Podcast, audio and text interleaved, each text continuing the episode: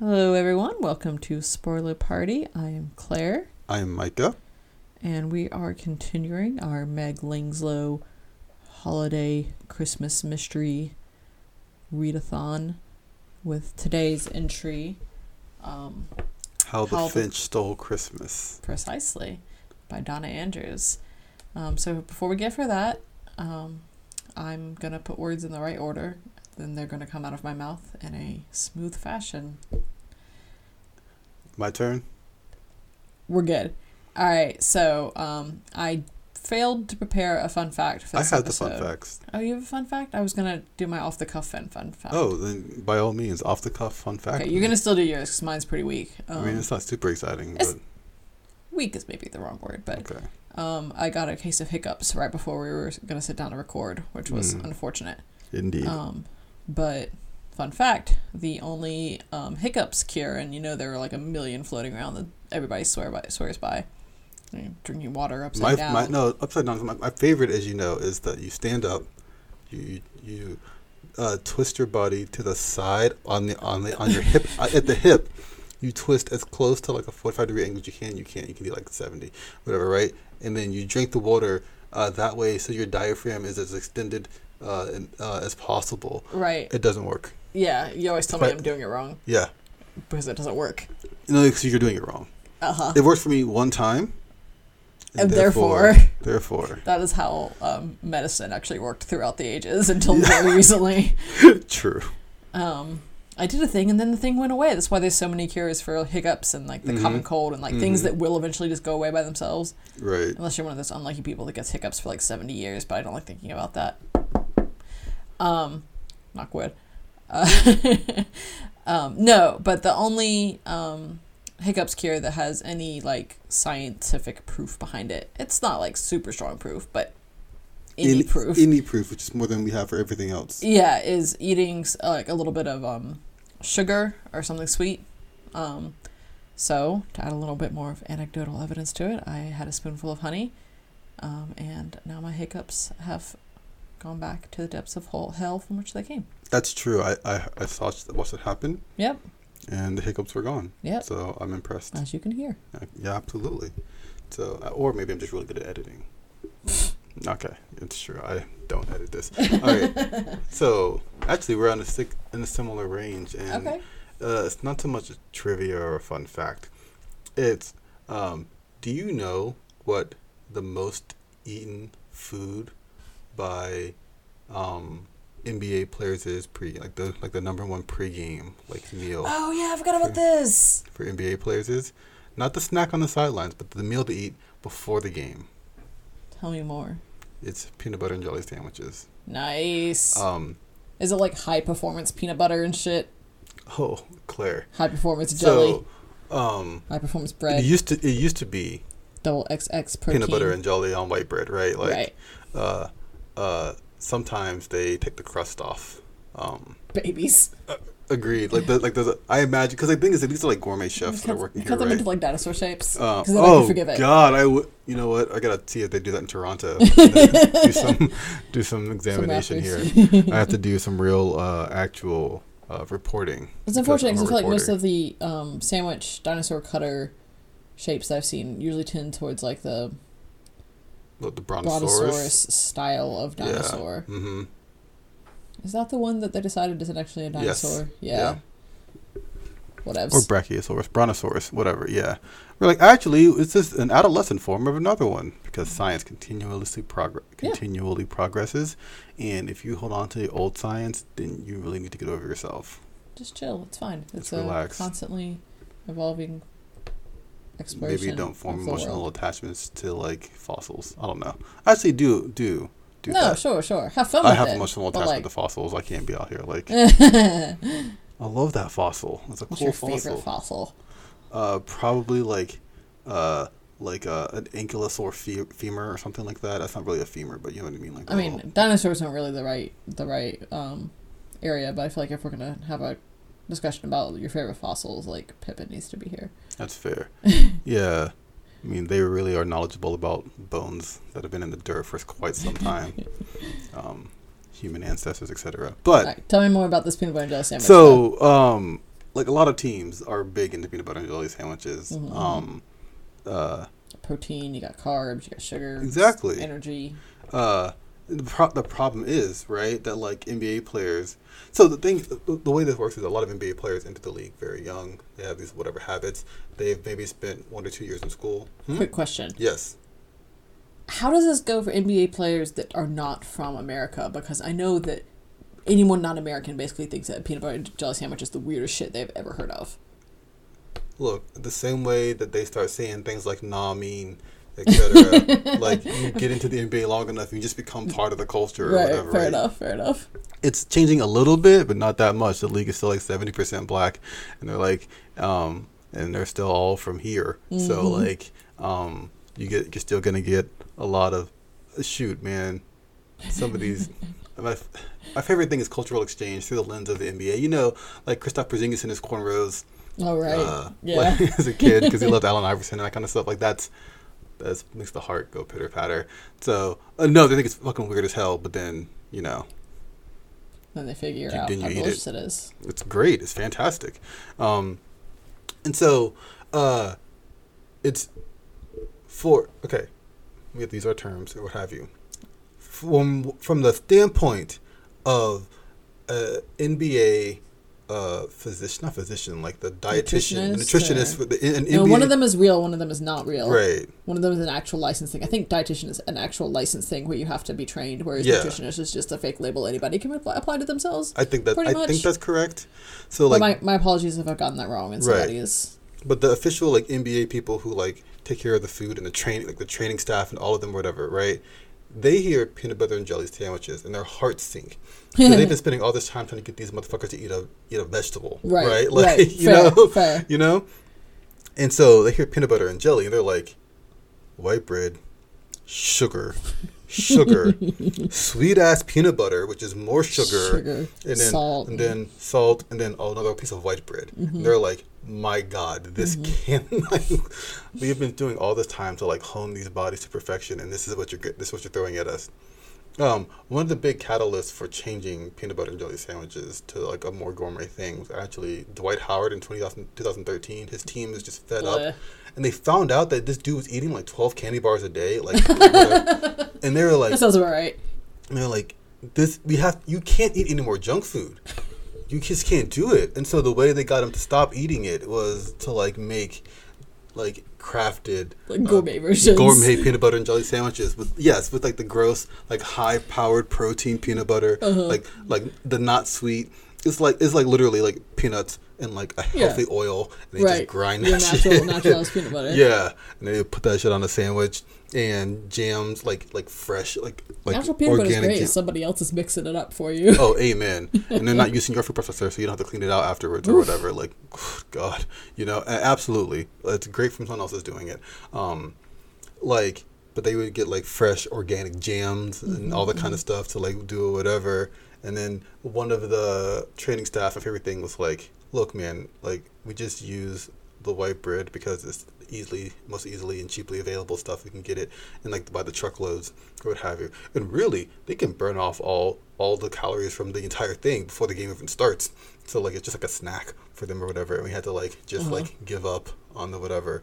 Um, so there are gourmet sandwiches from across the league. My favorite, my favorite little tidbit though is that the Cleveland Cavaliers, because um, where they're located, um, their big partnership is with Schmuckers. Right. Schmuckers, who makes shit jelly. Yeah. Um, so what they do is they give to the um, to the opposing team By the way, are you, saying, are you saying schmuckers? Smuckers. Okay. Did I say Schmuckers? It sounded like schmuckers. oh, m- maybe I was just kind of implying how I felt about the brand. Mm. Um, Okay, but Uncrustables are coming in. they give un- they give Uncrustables to the opposing team because they hate them, Interesting. and then their team gets like real organic ass peanut butter and jelly sandwiches, and and NBA players will just eat basically anything that you put in front of them, and so the teams had to be like, no, no, no, please, please do not eat the Uncrustables. They're bad, but it's like because they're just preservative, they're small preservative bombs, but they are delicious. There are. There are. Um, but they're like, unless no, no, you no, unless you wait for that. like five minutes too long to eat it, in which case it just becomes staleness incarnate. yeah. But you know, Yeah, so they take them out of the freezer, they put them onto the little plates for the NBA Uh-huh. players, and the NBA players go over. And the trainer staff has to come over like karate chopping these dudes out of the way. So usually like some four eleven white girl runs it up to like seven foot tall dudes just kicking him out of the way. Like stop, stop, stop! You can't eat the fucking uncrustables. This podcast is in danger of becoming a NBA trivia podcast because I was about to ask another question. So I'm Ask it real f- quick. I can make it short. Okay, so it's not It's about much stroop. It's about stroop waffles. No, no, we can we can handle the stroop waffles another day. Yeah, Um, NBA But- players also love fake stroop waffles, yeah, those weird extra Pro- proteiny, protein fancy ones or whatever. but some players are real G, so just eat regular ass stroop waffles. Okay, well we've covered it anyway. Done. Um, but I was just thinking about NBA players and their willingness to eat anything and general whatever. But um, who, who was the guy? The, the one- Surge. Do you already know what I'm asking? about the him making people eat like tongue and testicles, etc. No, that actually, he I was cooks for thinking them? about that. Oh, That's a cool thing. I was yeah, that's I mean not the thing I'm asking about is not a non cool thing, but no, the one NBA player um they would always just like go into like I don't know the clubhouse or whatever and just eat the food that was there and then Andre Miller. per diem. It was Andre Miller. Andre of course Miller. It was Andre Miller. Yeah, he's a he's a real professional who like because NBA players get a per diem when they're on the road to to feed themselves, and Andre Miller was like, "Why would I pay pay this? I would keep this money in my pocket, and I will go to the media lounge and eat their food." That's how you know. And he's like my hero because that's real. That's real good I feel stuff. like he came into the league as an old man veteran. Oh yeah, he was like 20 years old and was already like a 15 year vet to the league. He was ready. So, All shouts right. to Andre Miller. Hell Let's talk about this book, huh? Yeah, I'm gonna forcibly forcibly move us on to the next topic. Yeah, we need a moderator. Way too long. We definitely need a moderator. Where's Daniel Jose Older to keep us on track? right. Uh, it's not so much a question as a comment. Uh, yeah. Let me talk for 15 minutes first.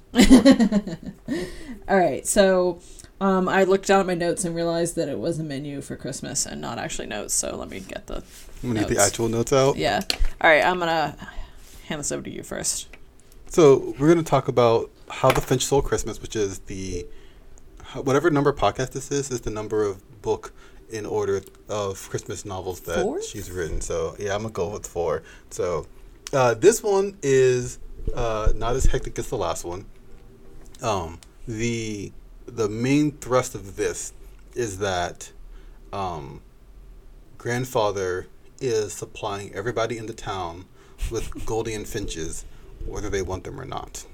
Um, and so this is because there's a finch smuggling ring going on in town, and the so that's like the background gimmick. The main gimmick actually is that uh, instead of Michael's brilliant, awe-inspiring one-man show, which always has standing room only, uh, they are doing an actual full production of it this year for the charity benefit. So they're doing all of Christmas Carol, but they're getting a, a, a full cast to do it, and they're hi- they're hiring a has-been actor who is also an alcoholic to play Scrooge because uh, the people who run the college are dum dums.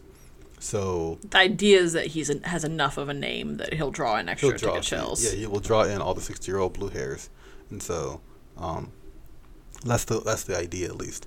And so the whole town is basically babysitting this dude, trying to keep him sober, so that he will be able to go on to the show, um, and not embarrass everybody. Because it's you know they write.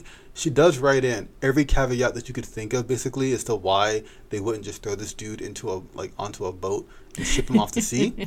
Uh, so like, yeah, because we because obviously you ask every question about like why would they go through with all this shenanigans, and it's because this makes it for a better book. Yeah, I mean, I mean, like the college lawyers approved a horrible contract that favors him at every step, and yada yada yada, whatever. Yeah, Um, so his name is Malcolm Haver, indeed. and he is in fact one of our Suspects. main ma- main suspects for murder. This is one. This is a book where there's a one murder at the very beginning of the book. We open up with one murder having already been committed. Correct, and that is wild for these things. Not for this, not just for this book, but for the genre. Yeah, honestly. for the cozy mystery genre, it is rare to get a murder at the very, at, like before the book happens, uh, like the modern cozy mystery thing, whatever, Mm-hmm. right? So that was exciting, but we actually don't spend any time with that. No, because it's not the real murder. Exactly, exactly. It's kind of a background murder, and we don't even necessarily know at the beginning that it is a murder. Correct. Um, yeah. So It's just until we get to like fifty percent of the book and no one's dead yet that you have to like try to figure it out. So Meg, in the course of her trying to figure out who's still selling this dude alcohol, um, ends up finding an animal smuggling operation, As as you do in Caerphilly. as you do. Um, Right right on the county edge. yeah, kind of right on the county edge. Clay County, you know how they are. Mhm. Bad people. um, so everybody gets involved in going out to do an animal rescue operation and, and such forth. hmm Um, but then in the snow, what is that that this puppy from the puppy mill is barking at? A human foot? A boot? Inside of the boot, a human foot? Indeed. That's what happened. That is what happened. So yeah. So our murder victim is who is presumed to be an animal smuggler. Mm-hmm. His name is um, Johnny Willimer. Willimer. Willimer. Willimer. Yeah, Because we're from country Virginia. yeah.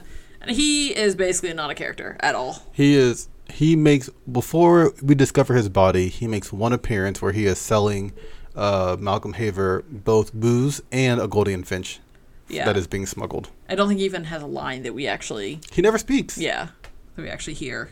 Nah, Um, so don't feel bad about him. not at all. We're good.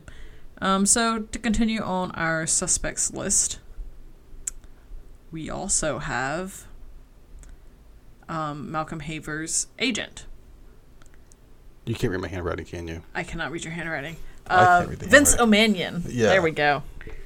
Um, and he is a city slicker. He doesn't know how to handle these rural places, so he's carrying a gun. He carries a gun. He keeps. He says so many rude things about like the country, and by the country I mean anywhere that's not L.A. or like basically L.A., New York, Chicago. I think is what they said. LA, New York, and London, London. I think. He said maybe London. Maybe London. Maybe London, uh, which is like bold. I agree, though.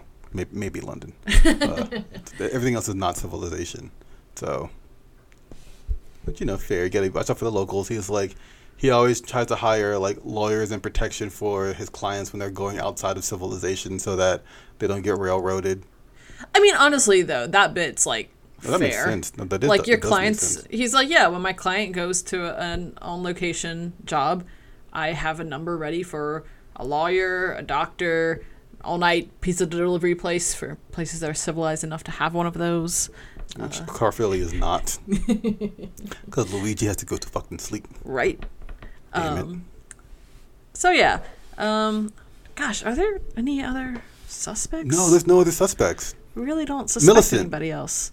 Millicent Oh, Flanders, Millicent F- Flanders. She is the um, rabbit fan, The rabbit fan. She camps out by the stage door every day.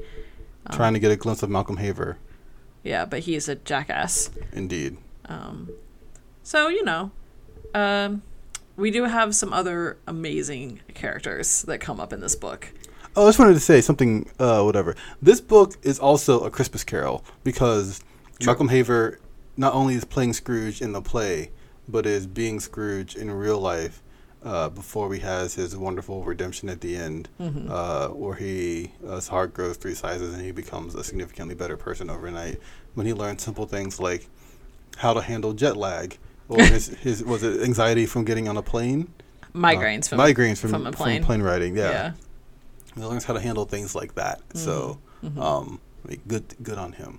Yeah. Good, good on him. So yeah, I'm talking about the other characters. It's like maybe if you have a migraine and feel bad, tell people that instead of just being a raging asshole. but I don't, want, I don't want to think I'm weak. Yes, but everyone hates your guts, and no one thinks you're weak because you had a migraine off of an airplane. Right. And if they do, fuck 'em. There, yeah. First of all, if someone thinks you're weak for having like a medical issue, then fuck them. And then, second of all, do you want to be considered weak or do you want to be considered a giant asshole? Exactly. Yeah. So yeah, and he doesn't. He doesn't even know that finches, that birds in general, are are easily distracted by putting a net over, not a net, but putting a blanket over their cage. He's like, how do I get the finch to shut up so I can get some sleep? It's like "E- throw a blanket over it, dog. Uh, don't throw like a regular blanket over it though, because like you'll suffocate your bird. Yeah, don't suffocate your bird. Yeah, that's a. Some people don't know that part, so that's good. Yeah, just it needs to be breathable cloth, but yeah, but just throw a blanket over your bird. I'm not a bird the fuck up. expert, but probably check into that before you just suffocate your bird. They should have come with it. Um, So the the possibly the best um, new character introduced in this book is Ekaterina. It's a shame we went over this last night as opposed to uh, fighting on the show about whether or not she was new. So I could have been wrong again. Yeah, I'm pretty sure this is the first book she's Yeah, introduced in. this is the first book she's introduced in. Yeah. Yeah. Um, uh, she is um, assistant manager at the Caerphilly Inn, Yep. which is the fancy fancy ass inn. The super rich bourgeoisie hotel in Caerphilly that houses like diplomats and shit for the town of like three people. Yeah, I mean Caerphilly and its fluctuating size is well It can, established. it can hold everybody. fluctuating It size can, and it can be whatever you need it to be. Um, but Ekaterina um, is Russian and uh, claims her father was like a spy for the No, no. CIA or something. he claims he was a spy for the CIA. Okay, one whatever. of their biggest operatives. Yes. And she was a child, so she has to believe it because why would why would your father lie about something so important as being a, a CIA operative Fair enough. against the KGB after defecting when he was in, in like you know in your youth? So My dad spied on the Russians, yeah, but kind of. unfortunately his stories were all extraordinarily boring. The About part about the part. spying, at least, yeah. yeah, the, sp- the spy stories. Never found out anything interesting. Here's a here's a real thing about real life spycraft. Shit's boring. Yeah, yeah. What did you do? I sat on a boat and listened to people talk about whatever was going on in their regular lives for days and weeks and years. Yeah. Sat off the sat on a boat off the coast of Japan and Mhm. listened to people talking Russian on the radio about nothing. Yep. But um, Ekaterina now has an obsession with um, intrigue and spycraft and etc. So she is more than happy. And so my theory is that she looked up Jessica Fletcher and tried to figure out where she was and realized she wasn't real. So she found Meg Langslow, Meg Langslow the next best thing, and moved to the town where she was because she knew that wherever Meg went, dead bodies would arise. so she could like operate. and, Things would like- be happening. Yeah, she could find. She could practice her true craft, which is not managing a hotel. Although Not- she does that quite well. not working up from like what did she she started off as like uh uh it says that she starts off as something Yeah, like like, yeah. a, like a whatever entry level employee yeah. worked her way up to to night manager She also has like a degree in something fairly impressive. Not that anything's unimpressive, whatever, yeah but not um. Hospitality management is a perfectly impressive degree, right but that's not what her degree is in. It's Yeah, in something uh, something else, yeah statecraft probably. um but yeah but she manages the hotel and is very efficient and good at it but also loves to spy she calls like her employees operatives Yes. um this by the way the Caerphilly Inn is a hotel i would never stay in it's a hotel that i would never stay in because she be snooping through all your shit yeah. Not only is it too rich for my blood, but like Oh yeah, we couldn't afford it either. Unless there was like a con showing up or whatever, like a bird con. um one of those like um bulk room rates for Yeah. cons or whatever. Yeah. Mhm. Um, but uh, She'd be snooping through people's rooms, mhm, looking for mhm. looking for clues to murder stuff. To be fair, she had reason to be snooping through this one guy's room because they were, the whole town is involved in keeping his bottles away from him so that he can show up on stage for the show. Mhm. And also, the nice old lady is a murderer. So, spoiler. spoiler. Um, so I feel like this book is. I mean, not that any of the books are like wildly unpredictable, but this book I feel like does veer a little more towards the predictable. This Um, book really lines itself up. So this book is even on like the this book is not about the murder at, like at all. This book is about uh Meg corralling Michael Malcolm Haver. That's what the book is about, and, and about getting him to a good place. Um, so I guess we'll introduce you. But in terms Uh, of the plot, though, what this also this book also suffered a little bit from is the fact that it has basically the exact same plot as this one episode of Castle. Mm, Um, uh, the animal smuggling, the tiger. It was a little old lady the whole time, like all that.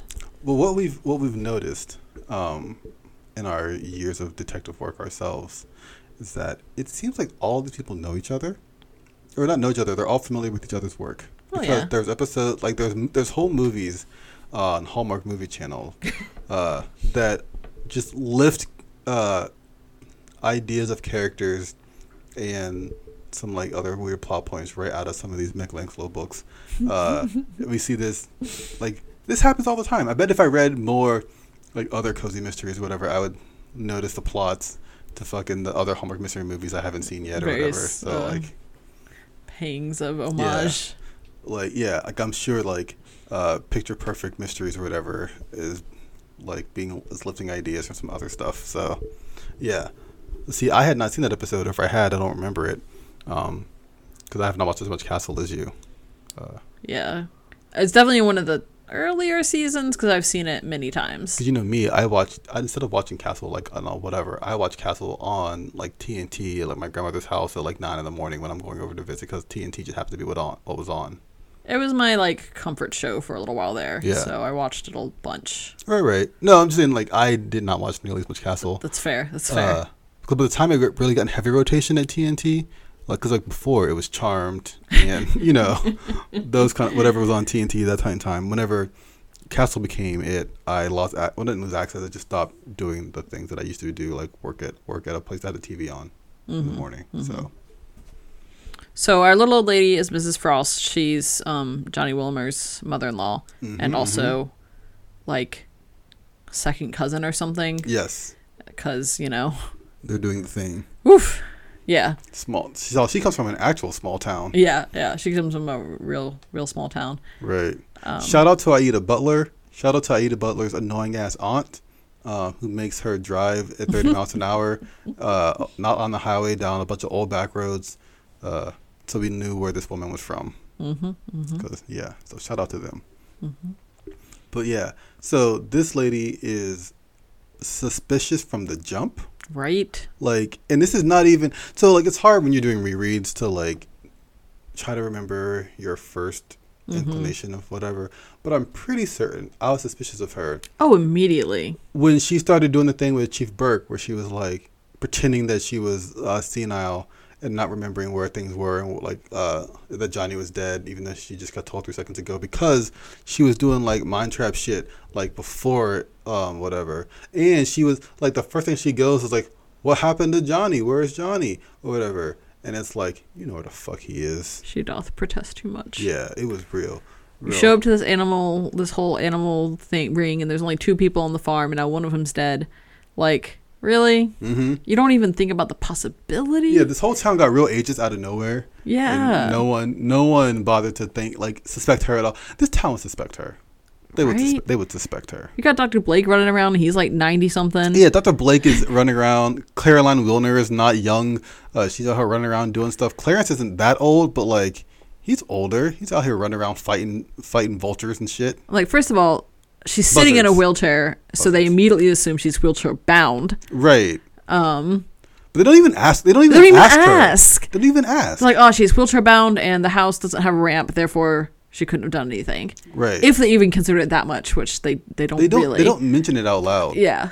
Those Well- facts are noted, but not in like a therefore she couldn't have done it. Like she's never even considered. She's never, she's never considered a suspect, which is also a clue. Right. I bet she is a suspect. and I mean at the end of the day, like they were bar- they weren't even really suspecting her. She basically just They shows her hand. They never suspect her. Uh, Ekaterina is like, well, hold on. That's true. Hold is the real Ekaterina suspects her from jump. Yes. From jump because she's good at this shit. Yes. But like, are no you sure she's really a sweet old lady? Yeah. Also, Ekaterina doesn't like talking to the cops either. So like, solidarity there. Because Oh, I yeah. also don't talk to the cops.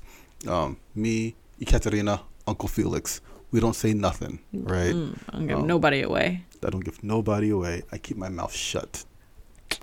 Um, but um, I just I don't know. I went into Christmas in Connecticut, and It's I, a great movie. It's excellent movie. Shockingly good movie for 1940, whatever it was made in. Yep. Yep. Um, anyway, absolutely. anyway, um, Ekaterina doesn't like talking to cops and didn't trust his old lady because the old lady was too uh, perfect of an old lady. Also, she shows up to the place and we think she's senile, but her first move is to go for some daiquiris, and everyone's like.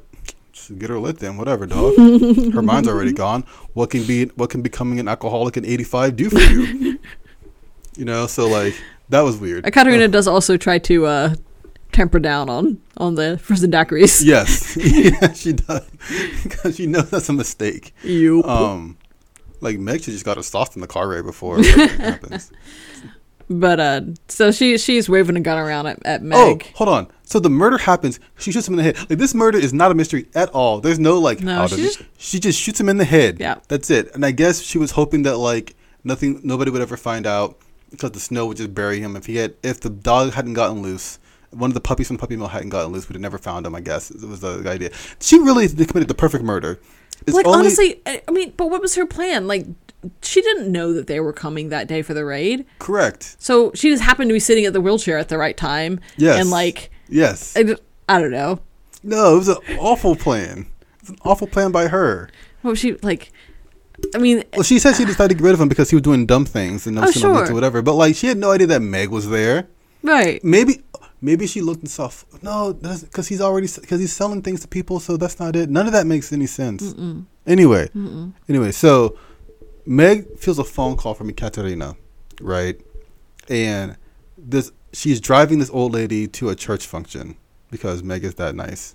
Um, well, actually, because Robyn asked her to, uh, Reverend from the previous books, and the old lady pretends to go to sleep, but is obviously not really asleep Right. obviously. And Meg is just talking on the phone, and Katerina's like, maybe the cute old little old lady isn't so sweet and cuddly as we think she is, something like that. She says that way earlier in the book. Oh, that's such a yeah. She said something on the phone like, I think we got her because uh, it doesn't make any sense for the clues to be where they were, and the only person who had access to the area was the little old lady.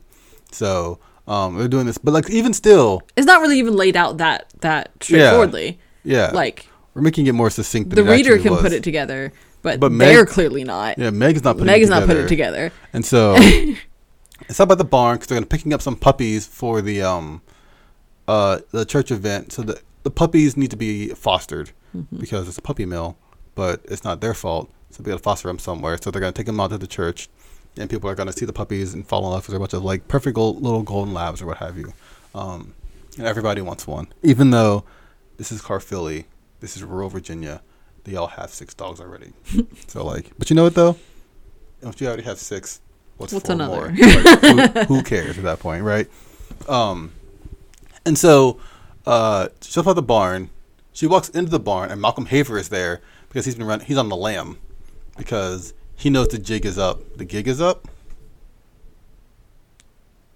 Anyway, no help from you, and uh, he's hiding in the barn because he's a weirdo like that. He wants to make sure that um, Meg will take care of his bird while he is running from justice. Right.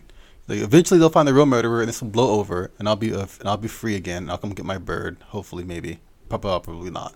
he loves this bird, by the way. Uh, this man is in a bad place in his life, and this bird is his only friend, even though it won't shut the fuck up at night. So Yeah. because he doesn't know how blankets work. So, um, or birds. Turn the turn the lights off, my dude. anyway, sorry. yeah, Um, does he go to sleep in this like a bread ass room? I didn't think about that part. I didn't think of it until just now. Like two, three times reading this book, I had not Yeah. like, thought about it until just turn the lights off, dog. The bird will go to sleep.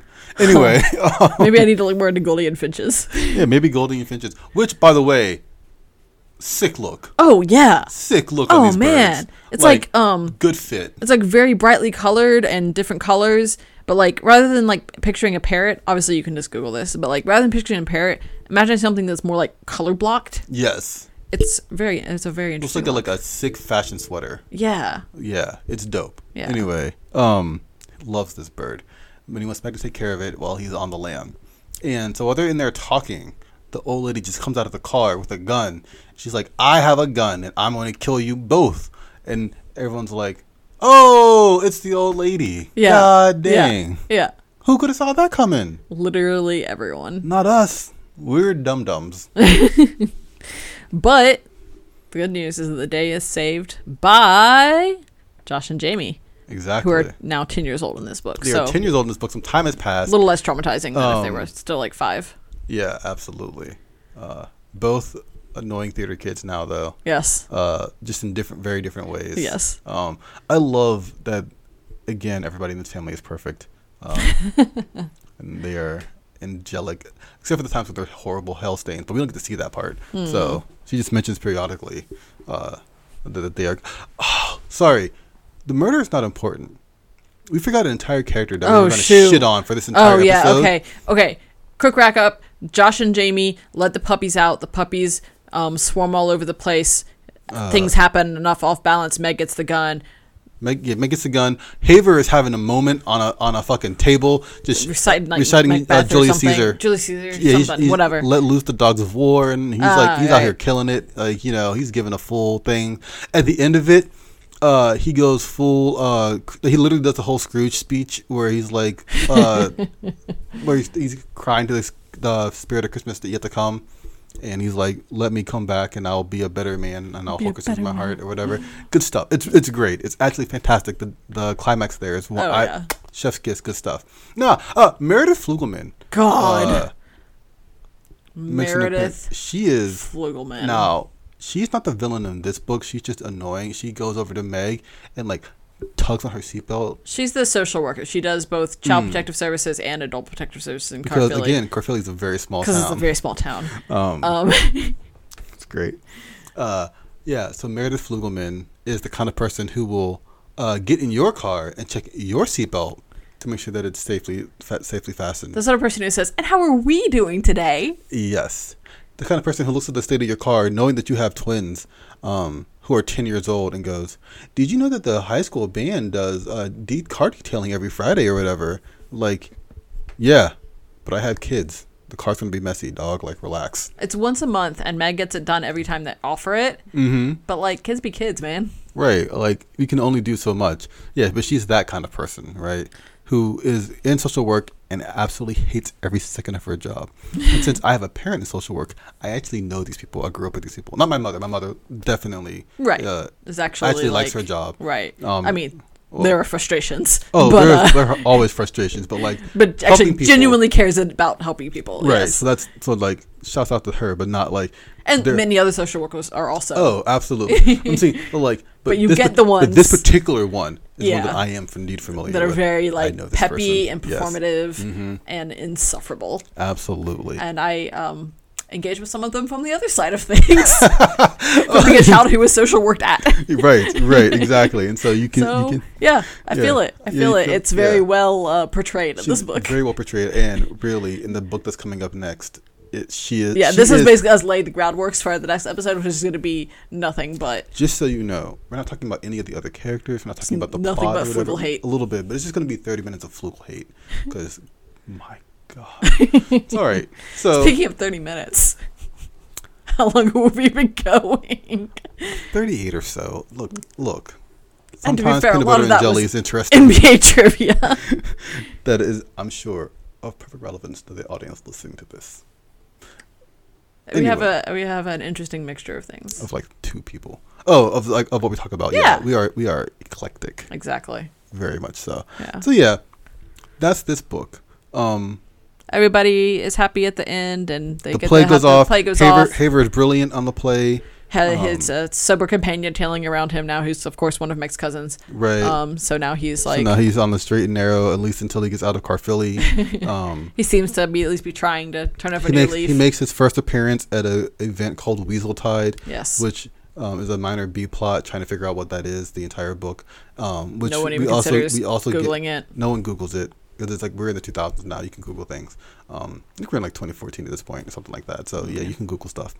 And people, someone has an iPhone, and so um, he shows up there to the event, which is a bunch of old ladies watching Us VHS fans. tapes of, of Dauntless Crusader, which sounds like a sick kind of show that I would have watched as a Honestly, kid. Like it sounds it sounds like uh like Xena or Hercules or whatever, one of Mm. these like um like terrible syndicated television programs that I would watch every episode of. Xena, not Her- Hercules, actually did kind of suck.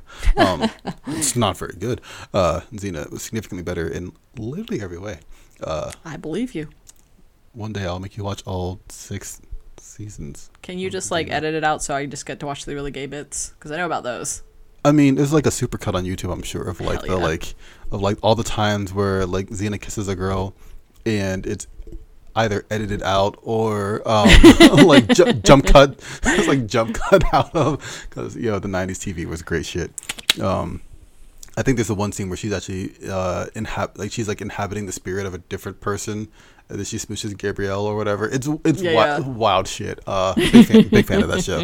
Um, so anyway, uh, this was a episode that happened. Yeah, we jumped around a bit, but we will be coming back next time to discuss Lark! Exclamation point. The Herald Angels Sing. which is really like I don't we don't have favorites among our children here, but sometimes just a little bit. Just we're gonna have a You- you little like bit of one a more than the other, A little bit more. and I think Lark is It's- is that one. It's very good. It's It's very super good. great. So come back next time. Uh, enjoy it. Change that face. Don't don't go anywhere or anyone. Stay safe. Don't- Right. Don't Don't- breathe in air that other people have breathed. If other people are breathing the air, you don't breathe that air. If you have to bring a space heater with you, if you are stuck in a family obligation that you cannot get out of, bring a mask and a space heater and sit your ass outside, even if it's negative two out there. Celsius. If it's negative two Fahrenheit, then fucking just don't go anywhere Right. because that's really fucking cold. It's not worth it. It's not worth it. So, all right.